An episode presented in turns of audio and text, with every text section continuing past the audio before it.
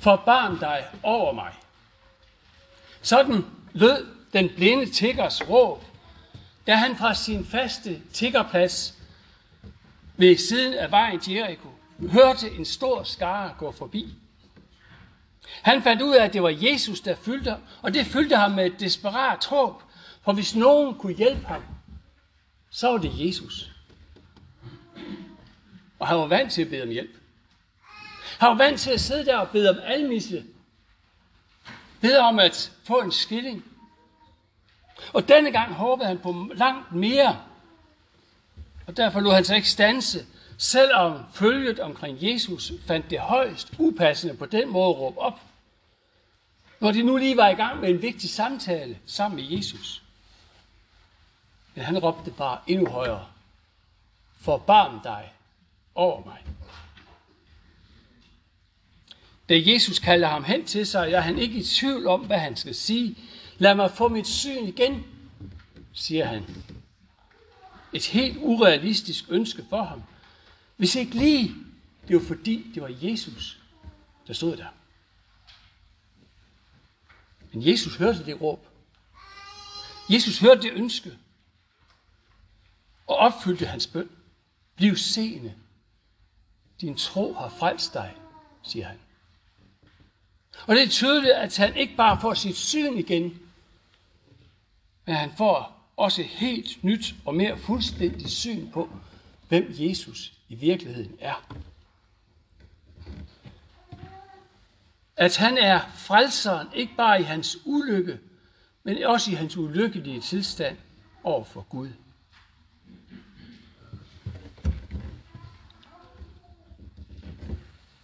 Forbarm dig over mig.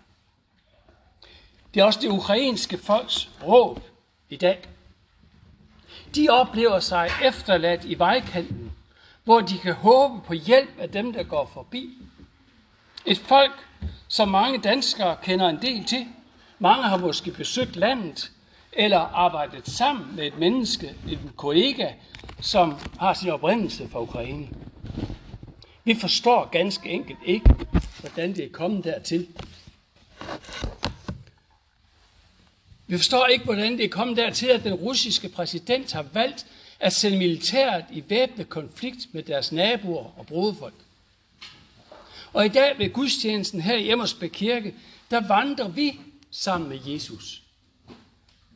Og måske mærker vi også den der trang til at gøre, ligesom de gjorde dengang i følget. Og bede om, at de dog må tige stille. Måske har vi det også så, vi næsten ikke magter at høre om det mere efter fire dage. Om konflikt, uro og ballade. Nu havde vi det lige så godt. Var så småt ved at se frem til, at coronasituationen var ved at være overstået. Skulle til at nyde livet. Og så sidder Ukraine der ved kanten og råber, forbarm dig over mig.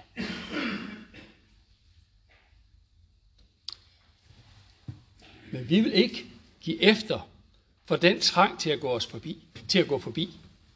I stedet for vil vi stille os sammen med dem og bede, og samtidig med, at vi hjælper på alle de måder, vi kan. Vi beder, lad det ukrainske folk se håb og mærke freden komme. Og samtidig er råbet for barm der over os jo på en eller anden måde også det russiske folks råb. Jeg snakkede med en litauer den anden dag, som simpelthen ikke forstod det. Hun sagde, Bjarne, jeg forstår det ikke. Det er jo nærmest som om, de angriber deres egne brødre og søstre. Så vores bøn for Putin og hans rådgiver er åben hans øjne. Lad ham få et syn, der ser det ukrainske folk som det broderfolk, de er. Nu vil vi lytte til et stykke ukrainsk musik, og det er der, jeg har fået det der sædel ud. Det jer, der var så heldig at få sådan et.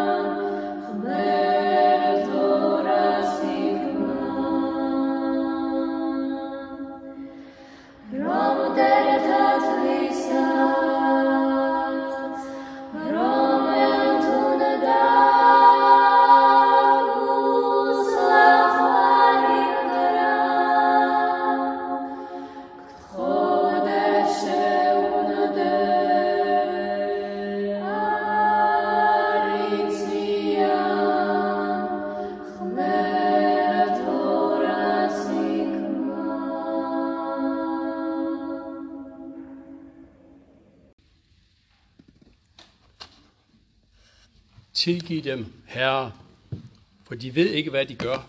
Sådan sluttede den bøn. Ukrainske bøn.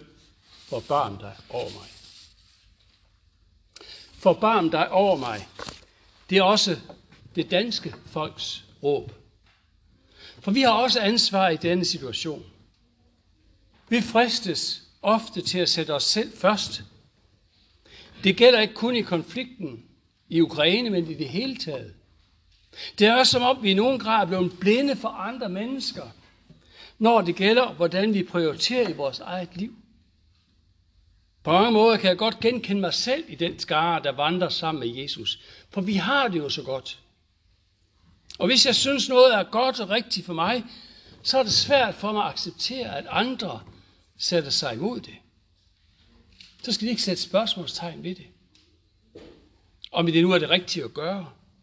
Og om jeg uden videre kan forvente, at andre skal synes det samme som mig.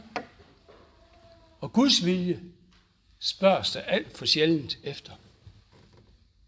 Og i den helt aktuelle situation har vi allerede mødt bekymrede udsagn med udsigten til, at sanktionerne over for Rusland kommer til at koste os penge og velstand. Vi har brug for, at Gud forbarmer sig også over os, og lader det danske folk få synet igen. Det syn, som afslører, at det enkelte menneske har værdi, uanset hvor vi er og hvem vi er, hvilken baggrund vi har. Det syn, der ser dem, som sidder der ved vejsiden, eller ligger der ved vejsiden, hvor vi går på vores vej. Forbarm dig over mig. Det er også det enkelte menneskes råb. For vi bliver blinde for Guds vilje og Guds vej, og magter ikke selv at finde vejen. Vi mærker usikkerheden, også over den situation, som vi oplever lige nu. Vi kan være næsten lige så optaget af de stigende energipriser som det ukrainske folks lidelse. Vi beder lad os lade mennesker få deres syn igen. Det syn, som betyder, at vi ser vores eget behov for Guds frelse fra både synden og døden og djævelen, lige så vel som fra krig og ulykke.